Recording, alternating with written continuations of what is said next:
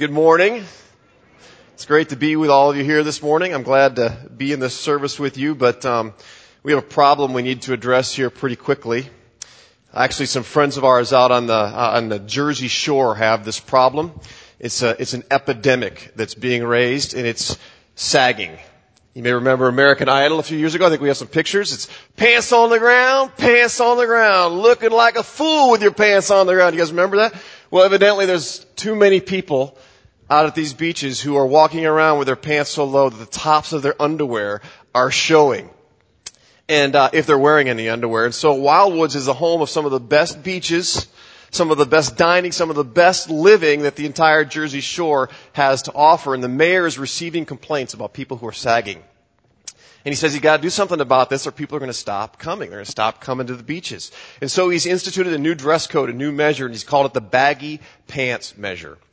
And uh, he's even gotten uh, raised. He's, he's got a billboard. I think we have a picture of that. I mean, he, that's kind of ironic to me. He doesn't want us to have to look at sagging, but then he puts a billboard up. But he's trying to raise some support for this new measure, and they're having a vote about it. And basically, the measure says that you can't wear your the waistline of your pants can't be more than three inches below your waist of your shorts or your swimsuit or your skirt. And uh, if you are caught sagging, you can face up to a $200 fine. Pretty stiff penalty, right? And so, uh, not everybody's happy with this. One young man, I loved his response. He said, man, we at Wildwood to have fun. We want to have fun, so let them sag. To which the mayor responded, it's not that we don't want you to have a good time. We just want you to pull your pants up. We're trying to create a little bit of decency, he says, and some people are resisting. And I thought this was kind of amusing. And I found out all of a sudden, that I started looking, all these other cities have actually passed codes just like this one, passed these rules. My wife kind of wants this code in our house not for my boys, but she says my pants are a little bit loose. So um, maybe it's a good thing. But ultimately, this was a great illustration, I thought, because ultimately, what the mayor of Wildwoods wants is he's got this great community, he's got this great things to offer, and he wants people to come and experience it. And he wants them to invest their resources and their time there, and he wants it to grow and expand, and for others to be able to experience it as well. And I thought, well, that's kind of like the church. That's kind of like our mission, right? We want people to experience the goodness of God. We want to experience the good life that He has to offer us. We want people to come, and we want them to invest their lives and their resources and grow this thing and expand it here in the Cedar Valley, out in, in Grundy County, in Haiti, Mozambique, all over the world. And just like the mayor who's trying to remove barriers that get in the way of that, we want to help remove barriers that get in the way of people experiencing that.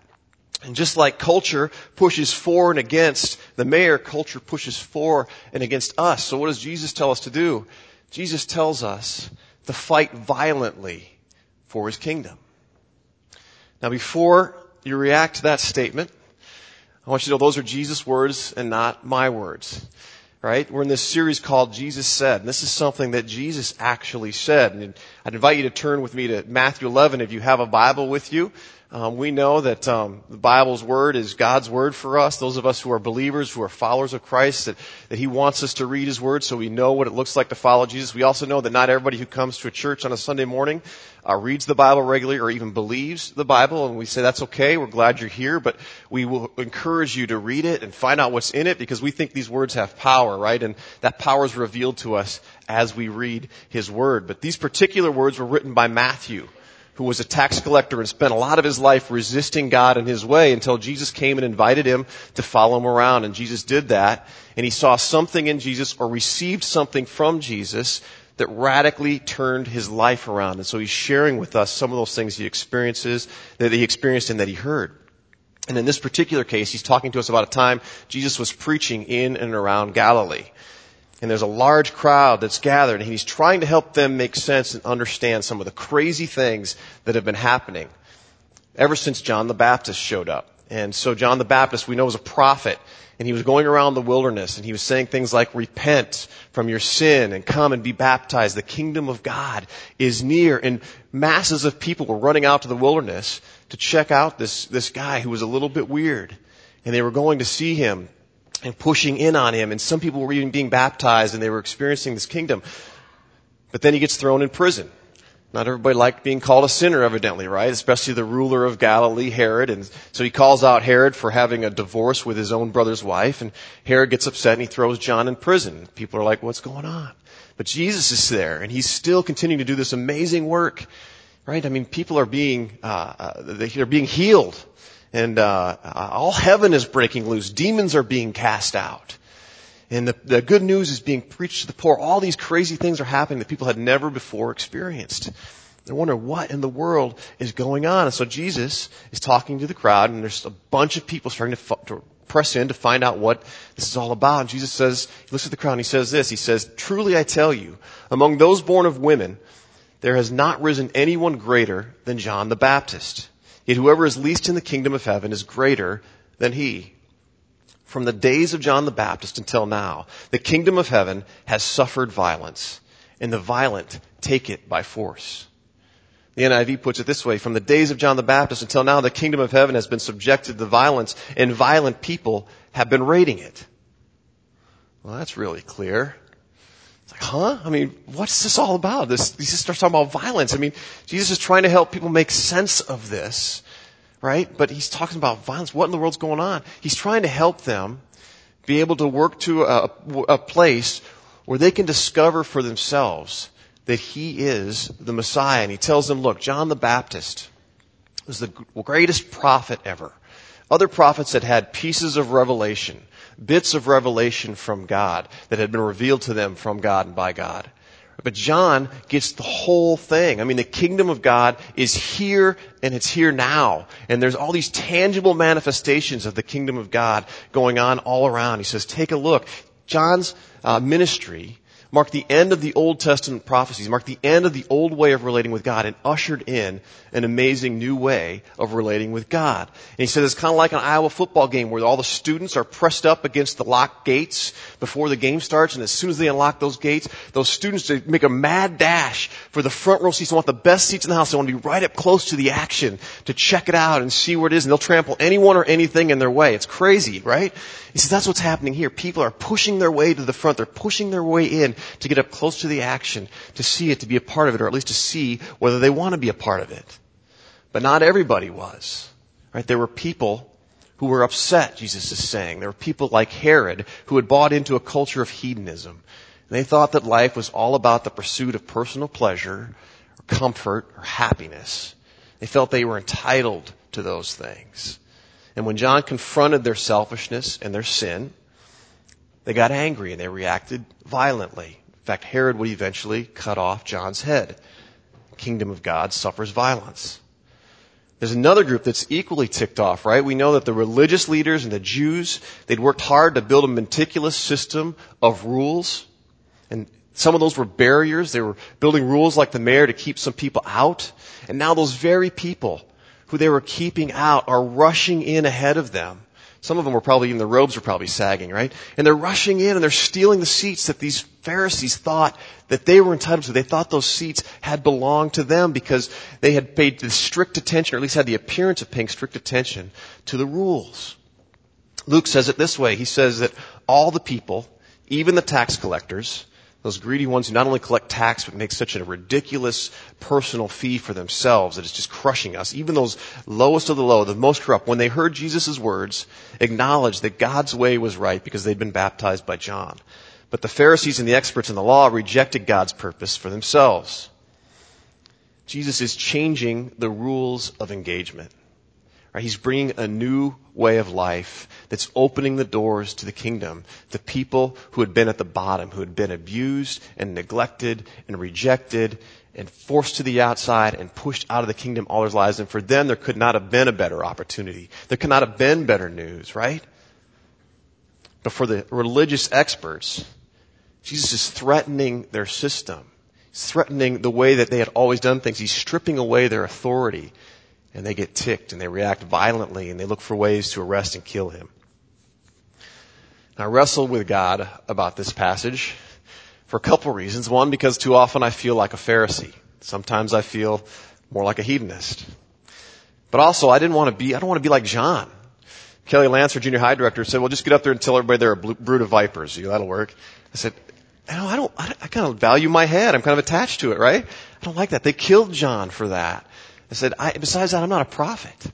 I, I really want to be liked. I'm not a prophet. I have my own stuff in my life, my sin that needs to be radically changed. And I said, I, I can't call out other people's sin and selfishness. And then there's a bit about violence. I looked at God, I said, God, use that word twice in one verse. So people are going to hear the word violence and they're so sick of the violence of our culture or they're going to think about the crusades or they're going to think about personal violence that's been done to them in their own lives or the Pharisees that they've run up against who have ruled them out of the church. I said, there's got to be a better picture. There's got to be something else. Can you give me a better picture, please? And this is what God gave me. Gallagher. Some of you may remember Gallagher, right? The comic genius of Gallagher Others of you are like, I don't know who this guy is, probably because he maybe wasn't all that genius of a comic. So I asked God, is there another picture you could give me? And he said, uh, he just kind of laughed at me. So I said, all right, let's work with this a little bit. Gallagher's most famous routine, I don't know if you remember this, but was the Sledge-O-Matic, and it was a spoof on the Veg-O-Matic, the world's first food processor, electronic food processor. Right? It slices, it dices, it cuts onions without crying, it can cut a firm tomato in a single stroke. All this great new product, right? Well, Gallagher invented his own Sledge-O-Matic, and it's the giant sledgehammer that you see in his hand. And he'd take it on stage, and I think we have some video of this, and he'd start violently pounding all kinds of food and the juice and the pieces of food would get all over people. We can show some of that video. It was, he takes lettuce and he makes salads. He, he would crush cheeseburgers and even take toothpaste and grapes and all kinds of things and people would be getting this stuff all over them, right? Here comes the toothpaste, watch out. I mean, it was, it was just mayhem. It was craziness. But the climax of all of this was the watermelon, right? People would pay $25 to sit in the front row for the opportunity to be sprayed by the juice of this watermelon. And it just goes all over creation. It goes all over everything. People would respond with hysterical laughter, screams of delight, right? They would applaud. They would stand up. They would beg for more. And I really, really didn't get this at first. I didn't understand what was going on. I thought, what in the world could be so good about this? It's sticky. It's messy. It ruins your clothes. What's so funny about it, right? But then I tried it. And I thought, you guys have got to experience this for yourselves. So I went and I built my own Sledge-O-Matic. And I thought I'd bring it here today. I have a little bit of plastic. Some of you might want to get ready and put a little bit of plastic on here. There you go, just in case. Because you'll see, I mean, this is just awesome. It's really, really pretty cool. Alright, here we go. Oh, wait, you're not ready yet? Should I wait a little bit? Make sure you cover John there too, okay? Alright, hold that up. Here we go. It's gonna be messy. Alright. Dave Bartlett wasn't in a million years gonna let me smash this watermelon on the stage this morning. Typical religious leader and his rules. But this is the picture that God gave me. It's the kind of life that God is inviting us into, right? It's violent. It's sticky. It's messy. It doesn't always make sense at first. Sometimes it makes us a little bit nervous.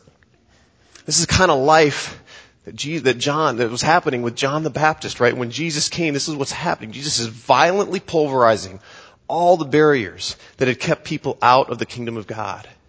Right? And the crazy, wonderful, sticky, delicious juice of forgiveness and grace and mercy is flying all over and it's getting all over the people. And it was so surprising because they've been dragging around their disease or their illness or their sin or their poverty. And they'd been bringing it to the religious leaders and all they'd been getting in, in return was guilt or shame or rejection. And now they bring it to Jesus and he crushes it like a watermelon. They're drenched in his forgiveness and mercy. And all they, they, they can't believe it. It's so surprising. All they can do is laugh. And he laughs with them. It's so much better than what the Pharisees had to offer, who thought their strict enforcement of the rules earned them a ticket into the kingdom. It might have kept them safe and comfortable and clean, but all it really did was kept them and others from experiencing the real goodness of the kingdom of God. Right? It created a false sense of security and power and entitlement. It didn't change their hearts and it didn't change other people's lives. But Jesus and his followers are engaging in people in a new way. They're busting watermelons, the juice is flying all over the place. They're charging in, they're trying to get to the front row, they're trying to get up close.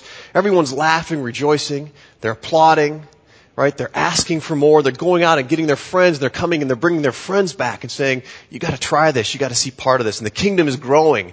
That's something worth fighting for, something worth being a part of. And Jesus' friends tell stories about people who are doing just that. Luke tells a story about the short tax collector who really wanted to see Jesus, right? But the crowd was, was in his way and he couldn't see, so Zacchaeus climbs up a sycamore tree and he probably looked about as out of place and ridiculous as a giraffe up in a tree. Right? He, climbs, he wants to see Jesus so bad. And Jesus sees him and he says, hey, come down from there. I'm coming to your house. And it turns out, he says, listen, the barrier wasn't your size. That wasn't what was getting, getting in between us. The barrier was your greed. And Zacchaeus listens to Jesus and he gives him his greed. Jesus replaces it with a generous heart. Zacchaeus walks out and he says, I'm giving half of everything I own to the poor and I'm going to pay back everybody I cheated four times the amount. We're told salvation comes to Zacchaeus' house. Mark tells us about a group of men who must have seen and heard what was happening around Jesus. So they go and they get their friend and they bring their friend and they fight violently, violently to remove all the barriers for their friend. They cut a hole in the roof of a house and they lower their friend down into the house and Jesus says, your sins are forgiven. And he gets up and he walks and his life is radically changed. Luke tells a story about a notoriously sinful woman who crashes the party of a Pharisee of all people. And she makes a scene and she falls down at the feet of Jesus and she's crying violently and tears are falling all over Jesus' feet and she's wiping those tears with her hair. And people are looking at her and they're judging her. They're feeling uncomfortable. They really want her out. And Jesus takes her shame and he stands up and he crushes the shame and he gives her forgiveness. And he gives her, he publicly honors her, gives her honor and dignity in front of and above all of the other Pharisees and the people who had gathered at the house. Matthew, Mark, Luke, John are full of stories about the men, the disciples, right, who left everything, who all barriers were removed and they followed Jesus around. They gave up everything to follow him around. Their lives were radically changed. They become miracle workers themselves. Jesus told the crowds, that the kingdom of heaven belongs to those who will fight violently for it. He tells us the same thing today. He continues to call us to repent, to stop and consider the things that are getting in the way in our own lives, the hindrances, the distractions, the sin that keeps us coming to Him. And he says, do whatever it takes. Swallow your pride. Climb a tree. Kneel down. Cry violently at my feet. Bring your guilt and shame. Bring your sin to me. And then brace yourself and get ready, right? Brace yourself as he gets ready to just crush that watermelon and the rich juice of his forgiveness and his mercy just pour out all over you. And then when you leave and you start to discover new things, that are getting in your way or those old things start creeping back in, remember your experience and come back and do it again. And do it again and again. I know in my life repentance isn't a one-time deal. God is constantly bringing new things to me. He says, you know, you're, you're getting mad again and you're arguing and getting defensive again. You're, you're comparing yourself to others. Give me your jealousy, right? He says, come back again and let me take care of that for you. I think he wants us to get so saturated with his forgiveness and his mercy that it just starts oozing out of us and starts dripping onto other people all around us and they get a taste of it and they're like, wow, that's good. Where can I get some of that? It's like a scratch cupcake. Where do I get one of those, right? And so we, we point or we take them and we bring them to Jesus and they hand them their watermelons and he smashes them, right? And, and the juice goes all over them as well. He says fight to break down the barriers that are getting in the way between you and others in your relationships. I had a, a text message from a student who's, who's uh, really struggling. He's home and he's struggling with a relationship with his father.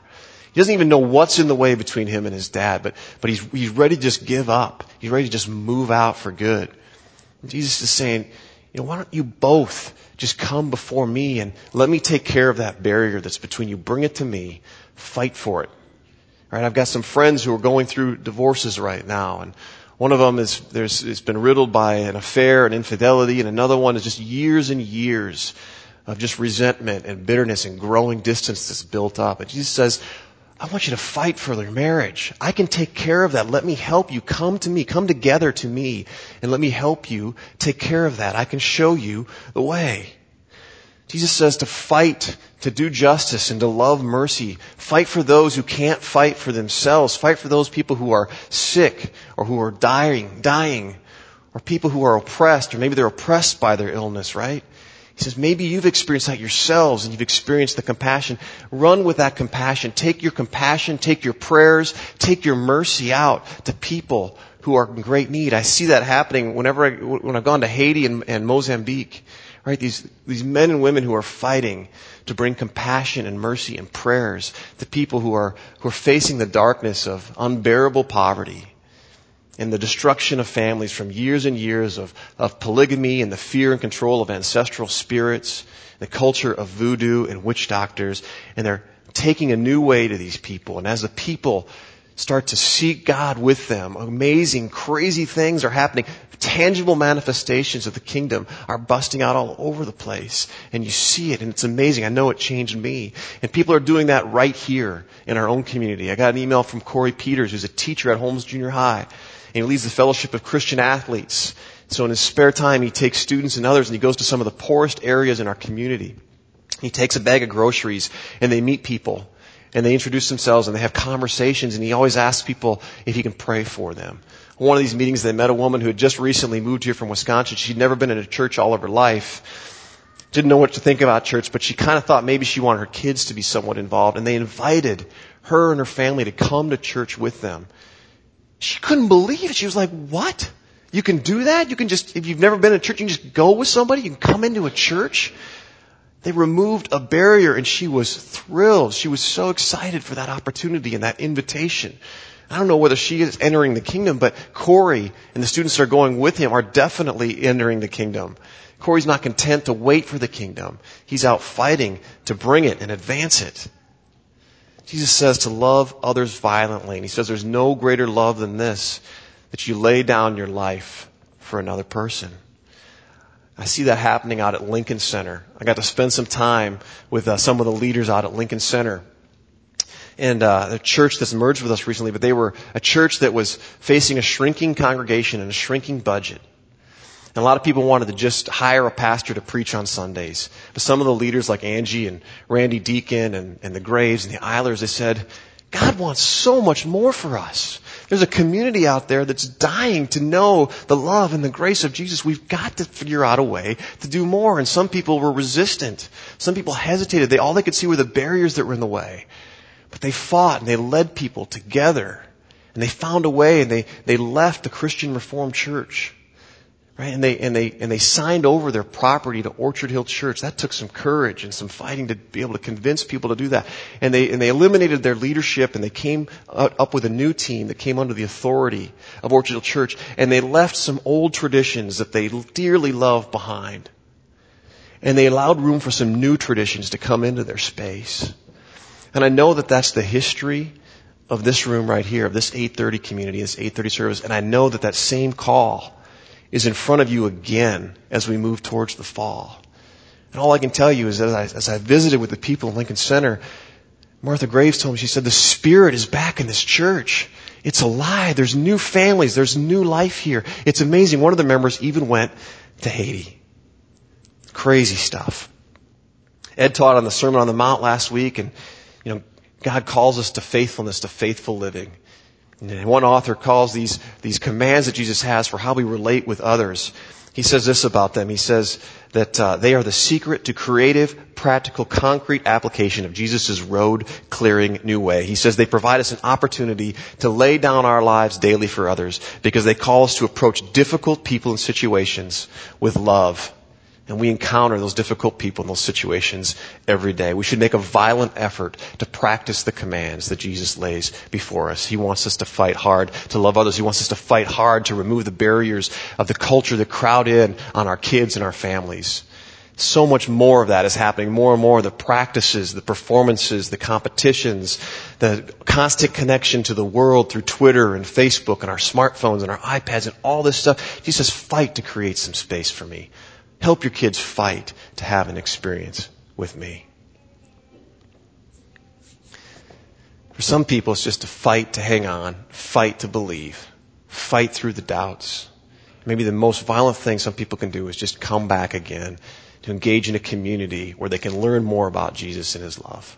And we just invite people to do that all the time here at Orchard. Jesus taught us to pray and to pray violently for his kingdom to come. And I would just ask as we close that you would join me in that prayer. Our Father, who art in heaven, hallowed be thy name. Thy kingdom come, thy will be done on earth as it is in heaven. Give us this day our daily bread and forgive us our debts as we forgive our debtors. Lead us not into temptation, but deliver us from evil. For thine is the kingdom and the power and the glory forever and ever. Amen.